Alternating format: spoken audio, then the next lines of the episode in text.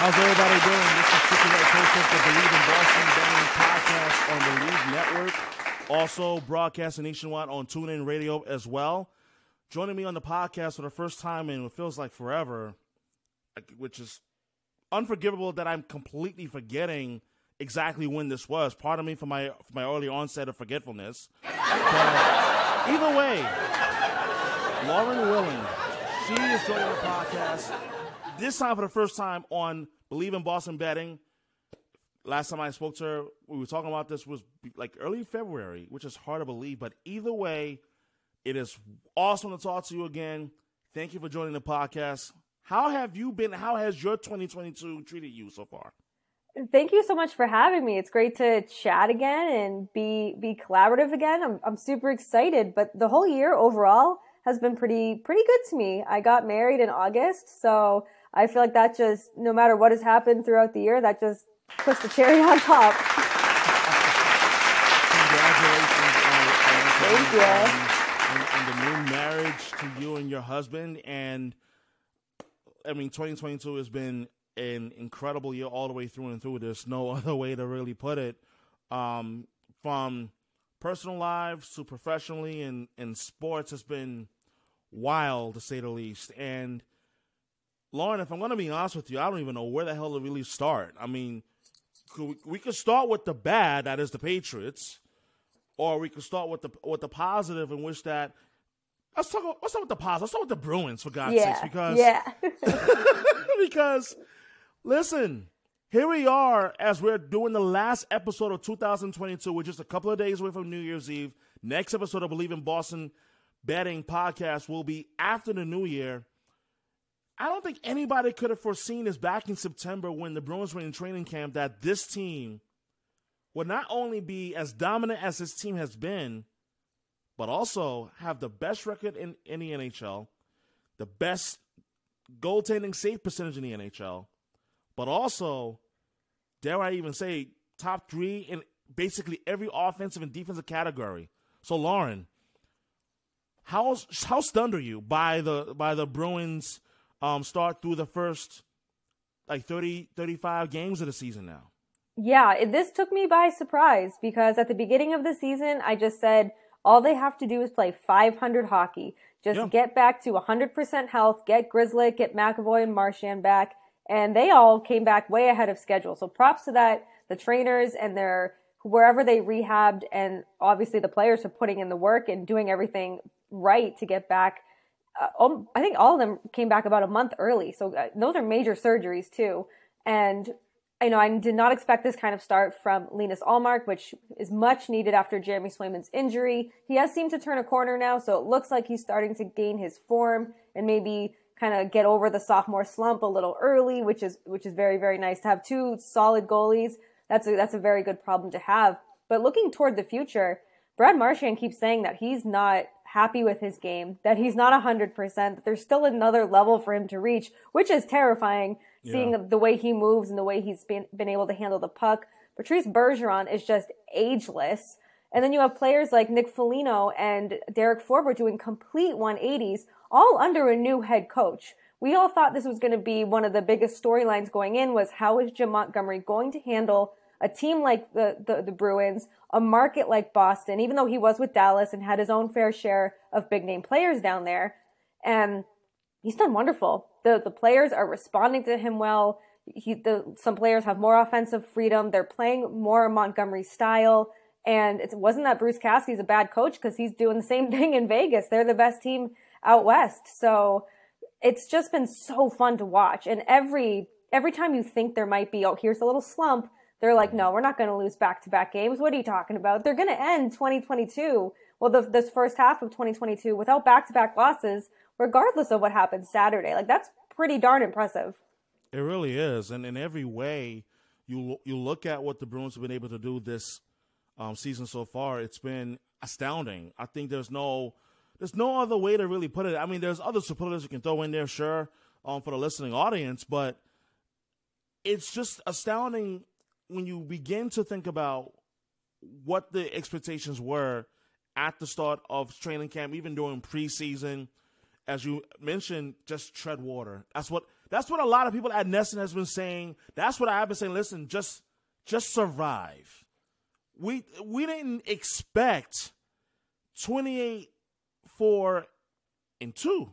No, uh, like like no no one expected that, or or rather twenty eight four and three. Like no one expected that at all. And I think if I had to nitpick as to what has made this so remarkable, is that in the last couple of weeks, I'd like to have your take on this.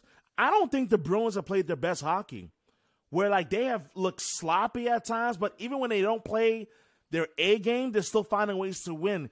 Key example last night's game against the New Jersey Devils had a horrible first period. I mean, probably stronger, but I'm going to go there. They had a horrible first period. But the second period, especially the, the later half of the second period, in that third period, the Bruins were able to finally figure things out and win the game and take over when it matters. So, Lauren, like, is this like is this essentially the main ingredient of the 2022-23 Boston Bruins, or do you believe that there's another intangible um, element to why this team has been on such a dominant run? Yeah, the on-time starts. They've been they've been hard to come by, and we yeah. saw it even even though they lost to the Senators earlier this week. They didn't really play good hockey until the third period. So it was these on time starts. You need to start on time. I mean, we heard that a lot under Bruce Cassidy. We've heard that under Jim Montgomery too, that these, you, to, to beat these teams, you need to make sure you don't fall in a hole. And the Bruins have had to fight back, but they've never really felt out of games. But you never want to put yourself in that position. You never want to put your goalie in that position either to put more pressure on them before the game really even starts. Oh, so oh, yeah. I think that's, I, it, hindered them, I guess. You know, not many losses this year, but I think the on time starts. I don't really think the injuries. I mean, we saw when Derek Forbort was out for that month how terrible the penalty kill was, but oh, yeah. that was just very temporary. We knew that was going to ha- be fixed when he came back, but I think that they've just been so successful. Just the, the chemistry is there. That locker room is so so tight. Like these guys are friends, best friends off the ice. And then you factor in Krejci's return too, which just makes, you know, Bergeron a better player, which is scary. Bergeron elevates everyone who's around him. Jake. DeBrusk is playing some of his best hockey. Pavel Zacha, even though he just snapped an 18 game scoring drought, whatever it was, he was still making plays and being seen on the ice. He wasn't being benched because Montgomery was like, he's still impacting the game. So I think what's helped too is that even when these guys aren't scoring, they're impacting the game in ways that maybe don't show up on the score sheet. But those on time starts, they need to start starting games on time. Hopefully Saturday, but if not, then that needs to be the 2023 resolution. Start on time. Seriously. I mean, if we're going to be completely honest, I mean, the Bruins starting late makes the MBTA look freaking good. right? I, I, mean, yes. I mean, like, which is which is really saying something, but yet somehow the Bruins are still finding a way to get the job done. And, and to continue on this topic, there is one thing I am going to nitpick at, and that is that third line. Wow. Trent Frederic. Oh, yeah. Wow. Nick Foligno, when he's been on that third line, wow. But if you told me that Taylor Hall, Charlie Coyle, and Trent Frederic would, would be able to find – such a cohesive um, like chemistry on that third line, which is you can argue you can argue that it is the best third line in the league. Just just how dangerous has this been for the Boston Bruins and, and especially against other teams across the league where it seems like even when the first line doesn't have like their A the A game night or their second line doesn't have their A game line, uh, night or whatever, but the third line has really stepped in and get the job done, not just offensively, but defensively. And I noticed last night that Taylor Hall really did a tremendous job, like back checking, and it was just, it was eye opening, and it was like, wait, Taylor Hall back checks? Oh, he's got a 200 foot game. Okay, we really got something cooking here. Like what? So like, but Lauren, my, my goodness, this third line, like, what else needs to be said that hasn't been said about the job that the third line has done so far this season, especially what you've seen, as I mentioned, Trent Frederic, his development, but especially from, from Taylor Hall as well. Yeah, if you told me that Taylor Hall was going to be a third liner, I would tell you that you are cuckoo pants and that you need to you need to go sit down, have a glass of water or something because that's not why we traded for him. That's not why he was here, but I mean, you look for so long, this Bruins team has had an identity as a one-line team, and that yes. was Marchand, Pastrnak, and Bergeron. And Cassidy would not split them up, even though Krejci wanted to play with Pastrnak, but you, you just couldn't with their chemistry, and they were the only ones producing. And now all of a sudden, that identity's gone because you have a really strong top line, you have a solidified second line, you have a very dangerous third line, and then you have a fourth line of just gritty guys who are going to fight for the puck and I don't think Trent Frederic is getting enough credit this year, and maybe that's because of everything else that's been going on with the Bruins. He's a little under the uh, underrated, flying under the radar because he got into a lot of penalty trouble last year. Bruce Cassidy benched him when he was, you know, making reckless plays and just not providing the team with the, the things that they needed. And this year, just 100, uh, 180 completely. I mean, he's yeah. dropping the gloves when it's necessary. He's not taking these dumb penalties. Yes, there's still going to be those every now and then. No one is perfect, but the way he's just evolved his game, whether that's Montgomery, whether that's his own maturing the last year, it's just been, it's been great to watch. Bad for my brand, great for the, for the Bruins. I mean, either way, the brand is impeccable, I must say. Yes. But what I also will say is this: I was reading a, on column earlier today on on YahooSports.com, and they came out with the betting odds as, as a favorites to win the Stanley Cup. And this is what stood out to me: the Bruins and the Colorado Avalanche, who have not gotten off to the best starts of the season, they've been really banged up in terms of injuries. Um, Nichushkin has missed time. Um, Gabriel Landeskog hasn't played a game yet; he's missed time. Um, and Nathan MacKinnon, he's missed significant time um, with, with injury as well, but he's close to return. But the Bruins and the Avalanche are are tied as the odds-on favorite at at um at plus 500, 550 rather, excuse me, to win the cup. Now, I'm not sure how like how much you follow like gambling or, or even sports betting in general, but based on what you've seen this season, how much does it surprise you that to hear that the Bruins are still uh, tied at, with the defending Stanley Cup champion Avalanche uh, as the odds-on favorites to win the cup this season, despite the fact that the Avalanche have been banged up and they've had a lot of injury woes so far this season.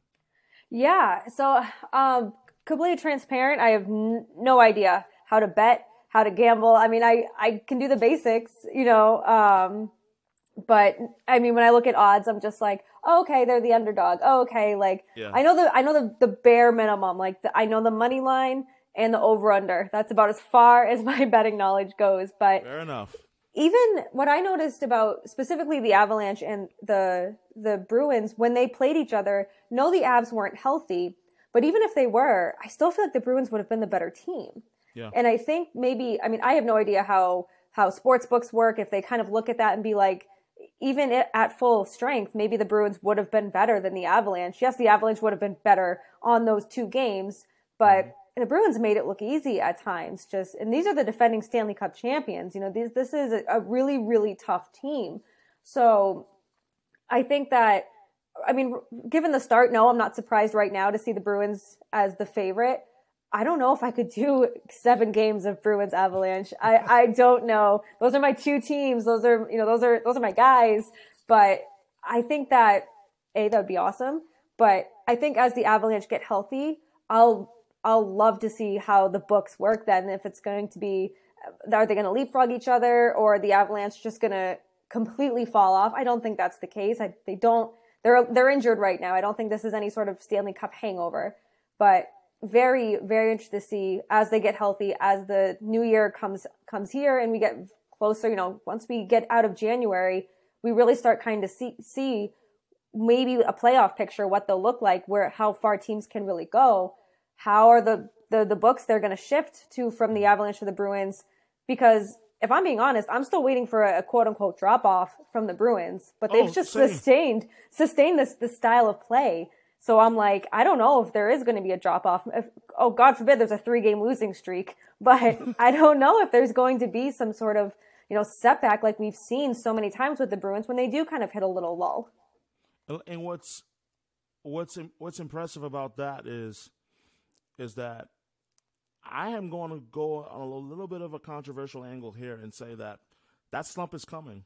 And I don't think it's yeah. entirely controversial, but I I say that with context because it's an 82 game season. And this team is almost there at the official halfway mark of the regular season. So you know that slump is coming. Right. It's not a matter of if, it's like, okay, when. Because even even the best of teams in the NHL history in the regular season have gone on slumps, with the exception of the 2018-19 Tampa Bay Lightning, where let's face it, they didn't face any sort of adversity the entire regular season at all. No. and, then their, and then their first taste of adversity was game one against Columbus. They had a 3 0 lead, and we all remember how that game ended. They blew the 3 0 lead, lost 4 to 3, and lost the series in its entirety. So there are Bruin fans out there that are, I guess, waiting for the other shoe to drop. And I've really picked up on that since on Twitter a lot, especially the last few weeks, where I've seen people tell me, yeah, but I'm excited, but there's that but dot dot dot like Yep, yep. Like there's that fear. And I don't know if you want to say if it's PTSD from 2019 oh, or no. if it's just the, the natural history of of like having lost Cinderella's shoe at the dance or the fact that the Bruins have seen this time and time again. Great regular seasons, but fall flat in their face in the postseason. So, how would you address that if you were talking to Bruin fans about this? And do you think that sentiment is 100% fair? Yeah, I would just say, listen, this is what usually happens in November. Usually they kind of hit that lull in November. We see them really start to struggle. But, you know, I would just say it's, it, they've built enough. I mean, it's the Atlantic Division is very tough, yeah. but you know they've they have 28 wins. They're atop the division. They're atop the league. They're not just gonna fall to fall out of a playoff picture. This is bound to happen, and maybe it's gonna happen in the new year. But we've you know like we've talked about the on time starts. Is that because they're getting a little more tired? But what I do really like that I think has really helped, even when they don't start on time, is Jim Montgomery is really big on giving these guys days off. If they yeah. win games, you know, they usually get an extra day off. If he can, he gives them the weekend off when it's applicable. So he's very, very good about that, giving them that extra rest. And then, you know, Bergeron and Krejci and Marchand, they get their maintenance days when needed. So he's, he's very, very good about that, which I think has contributed to this, this start. But, you know, as, at some point, the playoffs are coming. The schedule's going to get a little bit harder. They go out on the West Coast, which maybe that's when we're going to go see their, their little drop off. That's a lot of travel. That's a lot of, it, I mean, traveling to the West Coast is hard to begin with. Oh, yeah. travel, then you got to adjust your time clock, your internal time clock. You have to get off a plane and go to practice and maybe even play a game that night or the next night.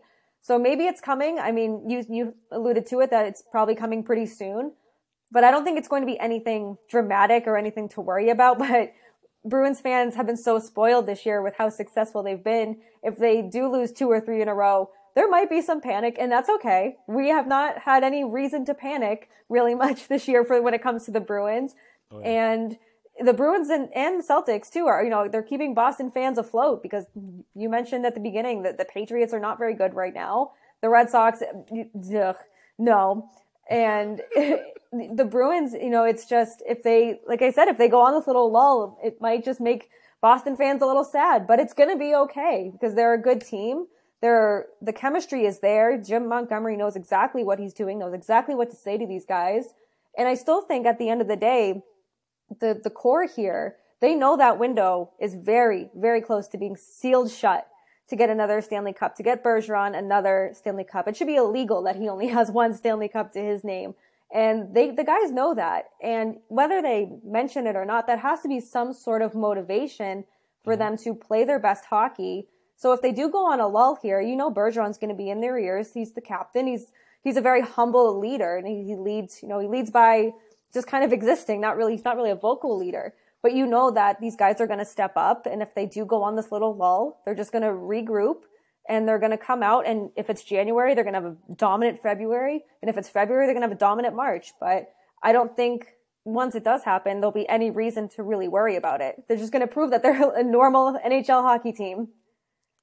I, I absolutely agree. Now, I want to switch from Bruins to the Celtics as the other team in this market in which that their their excellence doesn't surprise me. Even though they at one point they were two and five in the, during the seven game stretch recently, they found a way to, to bounce back. And I, I thought that Joe Mazzulla said something interesting in a press conference following one of their losses, in which that he said that you know what, I'm not worried about the guys. I, I let the guys, you know, like for lack of a better term, police themselves, like be able to like you know take care of whatever like flux that's going on and and I said, you know, it's not often that you hear a coach in sports, let alone in Boston, say that, you know what, I'm not worried about the guys. I know what they're capable of. I saw it last season. They were able to bounce back from an 18 and 21 start, make it all the way to the NBA Finals, and this little bit of a stretch where they're slumping,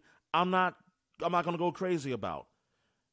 So I'll I'll even I'll ask you this: If you are the Celtics right now, and they're still the best team in the NBA, even with their dominant win over the over the um, the Milwaukee Bucks on Christmas Day, and and and, and, and as well as um, their win the other night against the, the Houston Rockets. If there's one weakness that you look at and pertains to the Celtics, what would it be? Because it just seems like they have just about everything going for them. Their defense, although it's not as dominant as they were last year, but still getting the job done. Yeah, I was going to say their defense. I know that under Mazzulla, it's kind of dipped a little bit. Yeah. And maybe that's just his coaching style. Maybe that's just, you know, not really knowing, you know, he knows the guys, but maybe not knowing them the level that Udoka really had on them last year. But, you know, Mazzulla, one thing I've noticed about him, and he says this, you know, you, you kind of alluded to it, that he trusts his players and he preaches the importance of trusting them. That's why he doesn't really call timeouts all the time because he knows that they're going to get themselves out of the situation. They, he knows that they know what to do. And when you have Jayson Tatum and Jaylen Brown on your roster, I mean, we've seen how dominant they've been this year. Oh, yeah and just how how good they are. Now you have Rob Williams back in the fold too. Al Horford, he's back from his wife having a baby, and I know he's going to be rested every now and then on back to backs, and but sometimes he'll play on back to backs. But I do think it's the defense that's kind of held the Celtics back a little bit. Maybe that's Mazzulla, maybe that's just the Celtics just trying to kind of find a new identity under a new head coach and maybe not knowing what the future holds for for the Celtics for Mazzulla. And I mean, Jayson Tatum still talks about how the NBA finals, how it changed him, how it pissed him off, how it made him really emotional. So maybe it's some of that too, where it's just so many emotions for so many reasons this past off season that they're having, they're taking a little step back. But much like the Bruins, I don't think there's really anything to worry about. We know what this team is capable of. And we know, I mean, we saw this team in what, eighth place around this time last year. And then they went to the NBA finals. So there's, it's, there's still a lot of season left to be played. And I, there's plenty of time to figure out the defensive miscues or defensive issues. But you look at the, the team as a whole, and that there's not a whole lot to really kind of complain about.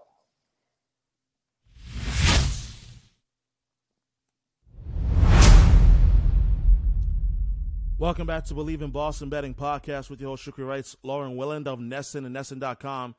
And we continue the conversation about the Celtics, in which that I look at the Celtics and we, we were just talking about the defense. And there was a column that came out in The Athletic that caught my attention. And Robert Williams has been the anchor of the interior defense for the Celtics. We all know that Robert Williams has missed time to start the season. And the thing that that stood out to me in the article, the question was asked, is the Celtics better off benching him in terms of having him come off the bench or continue to start him, knowing that that that knee injury is going to be a concern, and but they're going to have to manage it from from here on out, especially for this team that has legitimate championship aspirations. So, so Lauren, do you think the Celtics will be better served continuing to start him or have him come off the bench and substitute in for, for when Al Horford comes off the floor? That's such a tough one because uh, I mean, we saw the Celtics get by without Robert Williams in the first however many games he was out to start the season with that while he was rehabbing that injury. But we also know how good he can be in that starting mm-hmm. five. So it's, it's really maybe trial and error. I mean, you, I don't think you want to mess that up. Like, oh, you'll start this game and then for the next two, you'll come off the bench. But if I'm thinking long term, I would think you'd want to put him on the bench, have him come off the bench and make sure he's fully rested. And maybe Robert Williams won't like that. He's a competitor and he wants to constantly help his team. But if you can leverage him and while also getting him maybe more rest for that knee, while also keeping Horford in the lineup, it, maybe this this is putting him on the bench or having him come off the bench really won't be the worst thing, especially if you're thinking long term. If you want to go back to the finals, kind of have him rested. Think hockey, right? Like you want to, oh, yeah. as good as Linus Ullmark is, at some point you're going to have to put Swayman in a little bit more in order to rest Ullmark for the playoffs. Very different scenario with the, but you know, centers are not goalies, but you're thinking those Horford and Robert Williams are very big parts of your lineup and you want them as close to 100% healthy as possible for the playoffs. And if you can kind of get them both that adequate rest while also keeping their minutes up, mm. maybe we maybe we should, you know, shift Williams to the bench and like I said, keep that knee as healthy as possible and have him pop off in the playoffs. And you talk about uh, reserving, like especially an important cog to this team and and Robert Williams um, for the playoffs. I do think that the importance of that cannot be overstated because you you've seen a difference from when he's on the court versus when he's not when he's um on the court. Like when he's off the court, you, see that teams are are willing to, to attack the basket at free will, whereas when when he's on the court, you've seen teams that, that, that are not as willing to drive in the lane and, and, and attack the rim as they as they would if he weren't on the court. And and in that same token, there is one player that I do think that deserves a, a little bit of discussion. That is Sam Hauser, because Sam Hauser, I mean, we we've heard that the, the guy can shoot. I mean, but did you really think that he would be as good as he's been from, from shooting beyond the, the three point arc? I mean, I I surely didn't expect him to be able to do this at the NBA level. We've we've yeah we've seen it at the at the G League with the Maine Celtics, but for him to to do it at the at the NBA level is it's uh, it's impressive impressive to say the least. It is. It's funny because you know you think six seven months ago, this time last year, even people are like, who who is this guy? Mm-hmm. And now everyone loves him. He's become this like unsung hero, and that's fantastic.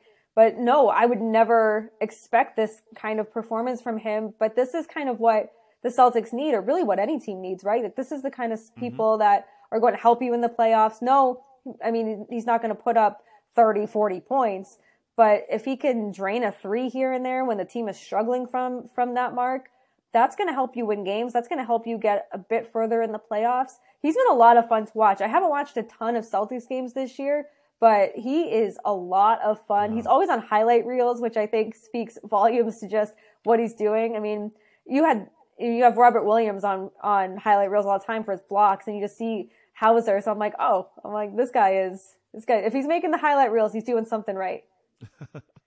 Absolutely. Now shifting from the Celtics to the team that I know is I'm about to piss off a lot of people. Um, we talk about the Red Sox because Ugh. I know your expression says it all. your expression says it all. I mean, I, I, know, I don't, I don't, I don't even want to talk about the Red Sox, and, and they're not even in season. But this is the reality of where we're at now, where this is this Red Sox team and organization. We're about to go to Fenway on Monday, and I and you you probably have or haven't seen the tweets where I basically said, well. The Bruins are about to put on a quite a show. They're about to do more entertaining to the fans at Fenway Park than the Red Sox are in 2023. But but in all, but in all seriousness, Lauren, what the hell is going on on Jersey Street between between Chaim Bloom not not restocking the, the pitching staff as they should. Yes, they did sign um, Corey Kluber to a one year deal just a couple of days ago. But even then, like that, that rotation has got more questions than the Charles River Dam going, going past North Station. Like, what, what's up? And then offensively, outside of Rafael Devers, who's the one guy that you can honestly say truthfully that's going to be able to protect Rafael Devers in the lineup? I mean, I, am sorry if it's a two part question, but this team's got so many questions. Like, what's going on, Lauren? I don't know. I've been trying to answer this since since I don't know last off season, but it's just I don't know if I've ever seen a team crumble so fast and fans get so angry so fast because you lose Mookie Betts in 2019. Okay. Mm-hmm. All right, fine. We'll we'll get over that. But then you're when the fans are constantly told Bogaerts is the priorities. Number one, he's front of mind. We're we're gonna make this team better in 2023. That's a guarantee. And you're telling players allegedly that this team will be better, and you let Bogaerts go. There's no definitive plan to replace him right now. Mm-hmm. And then you have Eovaldi who left, and you have JD Martinez who left. So it's like, okay, if that was the plan the whole time, why didn't you trade them at the trade deadline? Because it seemed like at the trade deadline, once they traded Vasquez to the Astros, that we're like, okay, okay, they're going to sell. All right, I can deal with that as long as they go in a direction. And it's like Chaim Bloom froze. It's like he panicked and was just like, I don't know what to do anymore. And like, this team isn't competitive. I mean, Christian Vasquez doesn't make or break a team, but you just, the guy, I mean, you just had a, what was working for that team wasn't much last year. But what was, you need to have those guys stick together and yeah. give them transparency, give the fans transparency. But the, the offense too. I mean, you have you have Rafael Devers. Hopefully, Trevor Story. I know he was hurt a lot last year. Hopefully, he can kind of figure that out. But you're hoping Justin Turner is going to be the same Justin Turner he's been throughout his career. He's probably not going to be. He's 38, 37 years old.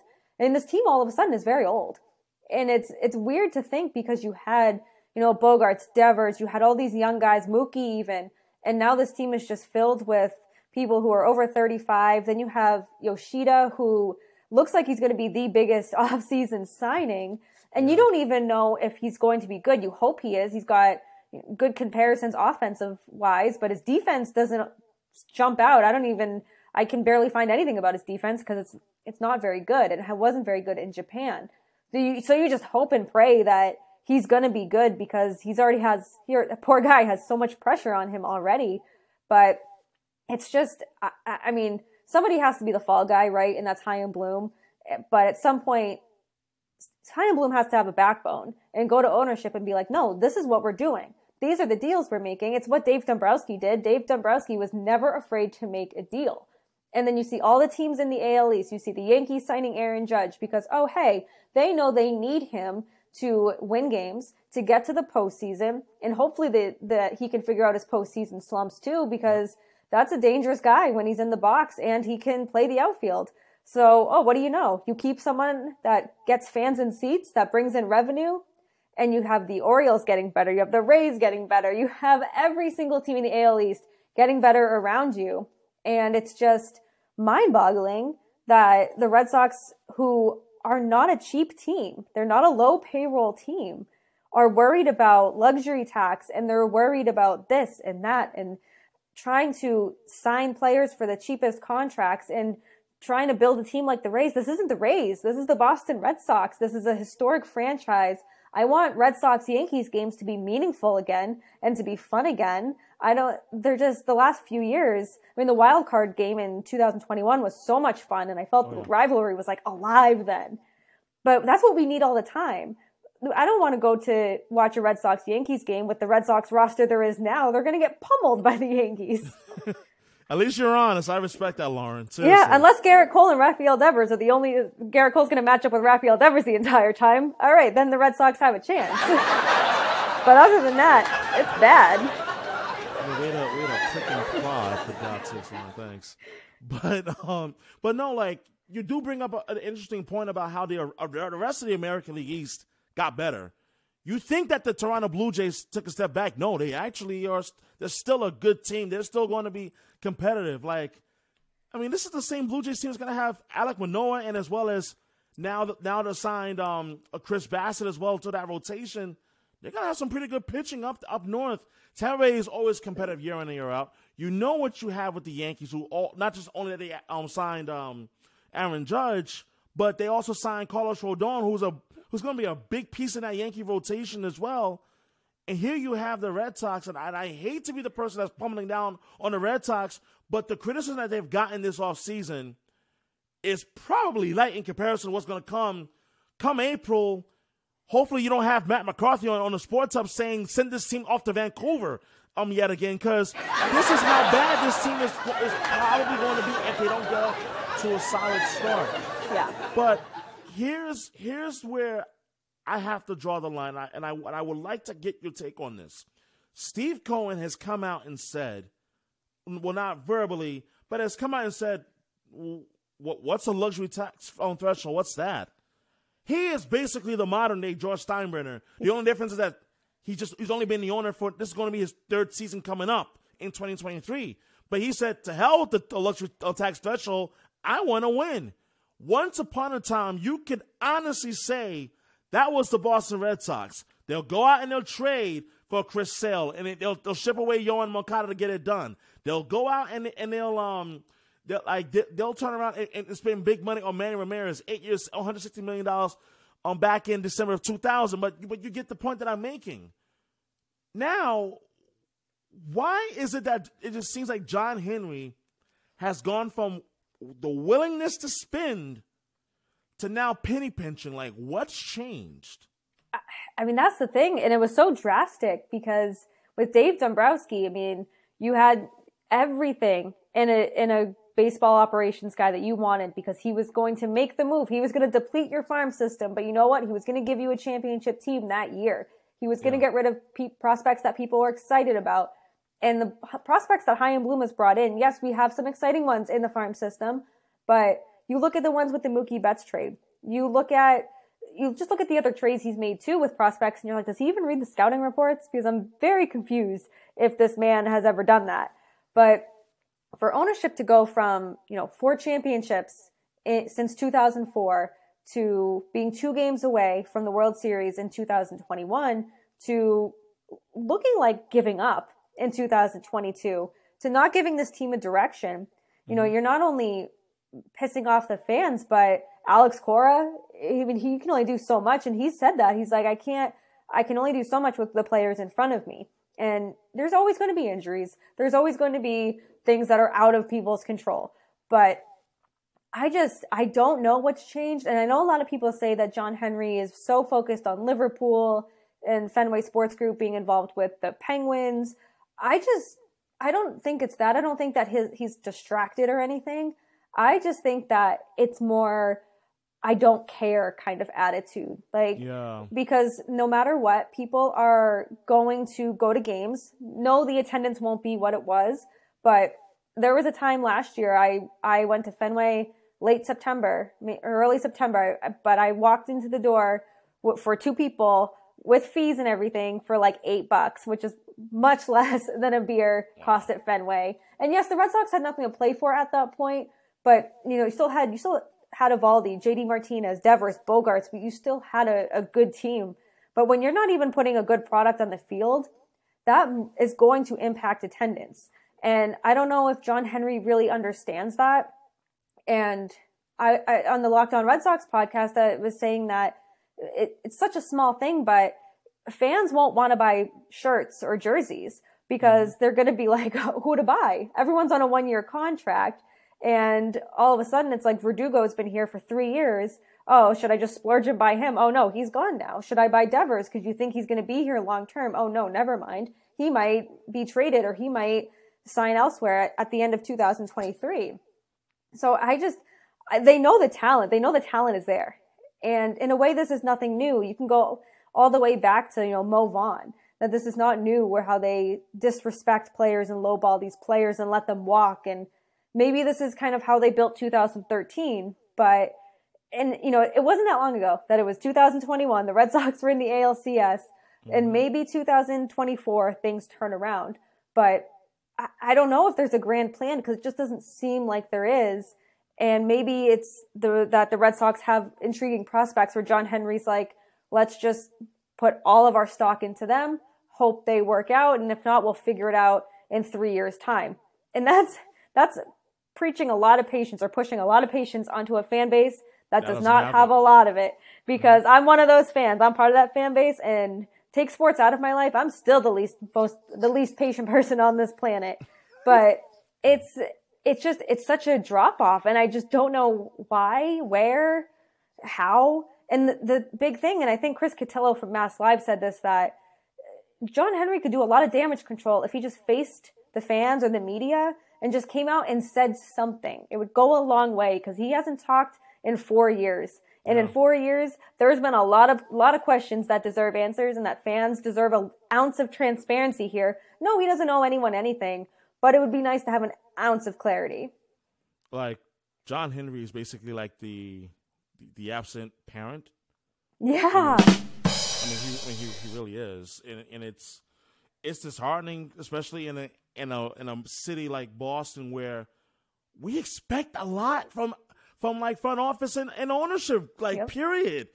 And it's just it, it, amazes me in 2022, soon to be 2023, that an owner can go years without talking to the local media outside of um, a, a, favorite Globe writer or or someone that's that's from Boston.com and say, hey, come real quick. We're just gonna talk and I'll give you an interview, but these are the questions I'm gonna answer.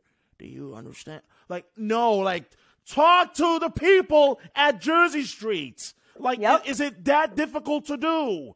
Like, I mean, listen, with all the respect, if if the Jacobs, for God's sakes, can show their face up on a day that Zdeno Chara retires at the Garden, then John Henry can face the music as well. Like, Yep. Come and on now. Like, even when Jeremy Jacobs on on Bruins Media Day, he couldn't make Bruins Media Day, so Charlie was there. And yes, like, I know Charlie, you know, he's part of the ownership group, but just and Jeremy couldn't make it for whatever reason, but Charlie was there showing face, mm-hmm. and it's just. It just it, it went a long way, and we asked about Jeremy, and he's like, "Oh no, he's fine. Like he's you know he's as active as an 85 year old can be." But the fact that you know they didn't shy away, and it, you know, it was, I mean, it, there was a lot of questions, not questions like the Red Sox have, but there were still a lot of questions going into the season. And he was there answering questions and just, he didn't hide from anyone. And people can have their own gripes about the Jacobs, but you know, at least Charlie is out there. I mean, we'll probably never see Jeremy again, but Charlie is out there showing face. So it would just go a long way if, if John Henry and uh, stopped putting Sam Kennedy out there and Chaim Bloom and Brian O'Halloran. I mean, I've seen more of Brian O'Halloran than I have the last three years than I've ever seen of him. And it just, you know, you're the owner of this team. You are in control of this team. We know this team, what this team is capable of. And you're in a city that expects winning, that expects championships. And you're in a city that has been on an incredible championship run since 2000. Yeah. Like, what are you doing to, you know, break that up? At least the, the Patriots, they're, they're winning games at some point, and at some points they are playing competitive football. But you just see the Patriots, uh, the Red Sox, like why why are you breaking up a good thing here? Exactly, and speaking of potentially breaking up a good thing, or depends on how you may view it. Um, there's only about two more questions left. I'll shift quickly to the to the Patriots. There's a lot that's been made in regards to Bill Belichick and the job that he has done this season or lack thereof. Whether if it was bringing back Joe Judge and Matt Patricia to the coaching staff, to the development of Mac Jones, or should I say the regression of Mac Jones, um, all the way through and through.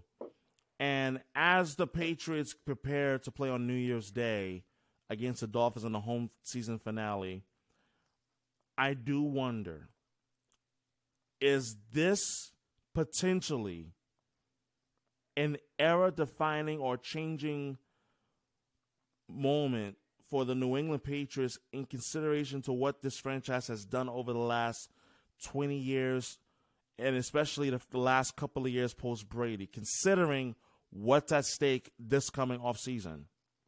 Yeah, I mean, though, I mean, there must win games here here on out, but this is Patriots Dolphins. This is something that people mark on their calendars. And with how the season has gone, you just wonder. I, I don't think Belichick's ever gonna walk away. I don't think uh, they could get the doors blown off. They could be fifty-seven nothing, and Belichick could be like, "Whatever, we're on to week seventeen or week eighteen, and we need to just keep focus on the next opponent." I just think he's too stubborn. I think he's gonna stay until he breaks Don Shula's win win win record. Easy for me to say.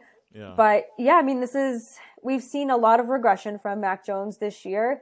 I don't think it's all 100% on him at all, but this is a, a big game here. You're not, the Dolphins aren't going to have Tua.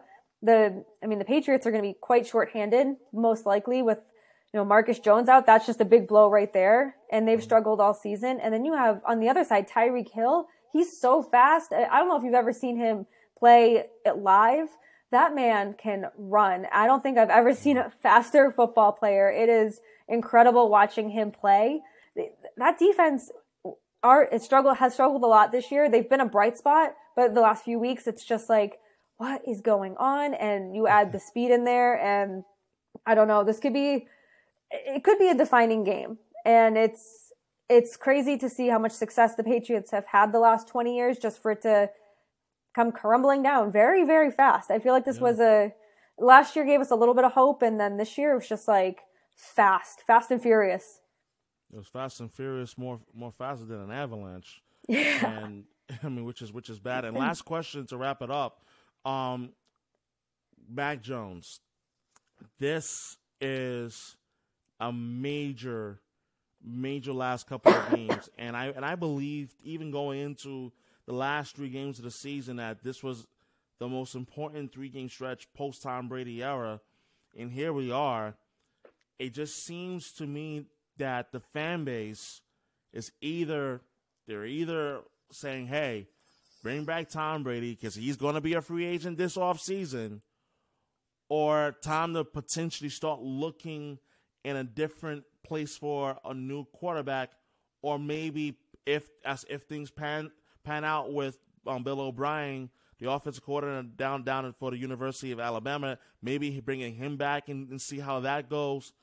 But I just wonder with what we've seen from Mac Jones, from the temper tantrums on the sideline to the way he's basically called out and blasted the coaching staff in the media, the way that he's expressed his frustration and so forth.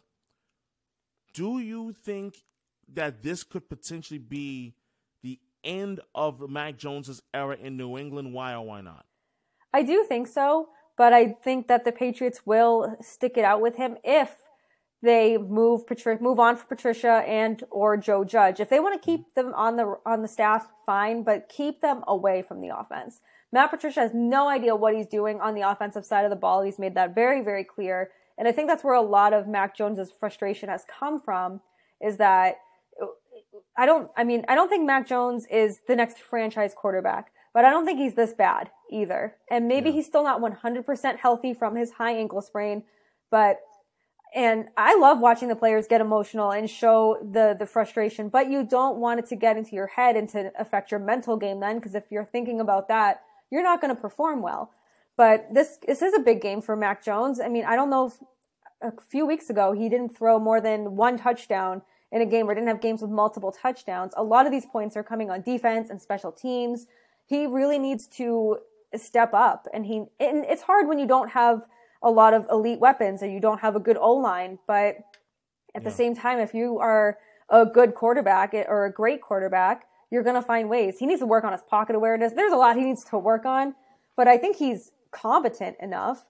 I just think that he doesn't have the proper coaching around him. And if you want to give him another shot for year three, get him healthy from that ankle sprain. I don't, I, I don't think he'll have surgery, but just make sure that that ankle is 100% healthy. Get him a, a, a please anybody but Matt Patricia calling plays on offense and just kind of revamp the coaching staff, I think he'll be okay. But you also have to give him the proper weapons too, because Absolutely. we've seen we've seen even Tom Brady without his best weapons struggle. So they, they need those those good the guys they can trust, guys that can run the ball, catch the ball, and everything in between. But this might be a huge game for Mac Jones, and if we see another sideline blow up, I I don't know. I I feel bad. I I shouldn't say I feel bad for Matt Patricia just because this is not the job for him.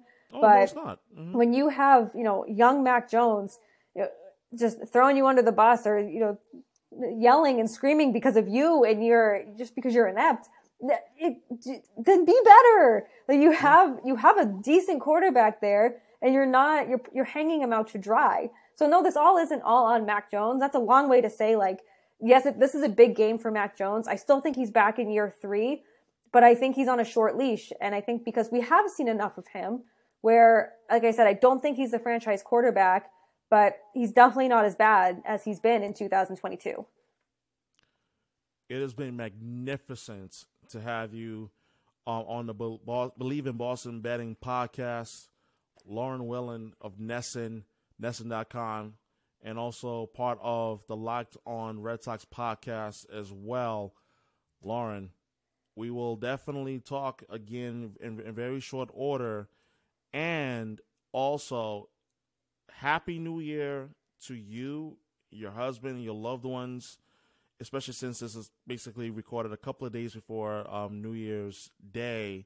So I just wanted to take the time out and wish you nothing but the most fruitful of the new year that is coming up. Thank you for coming on. I look forward to talking to you later. Yeah, thanks so much for having me on. This was great. I'm glad we got to collab again, and I will see you at the Winter Classic. Absolutely. Thank you so much.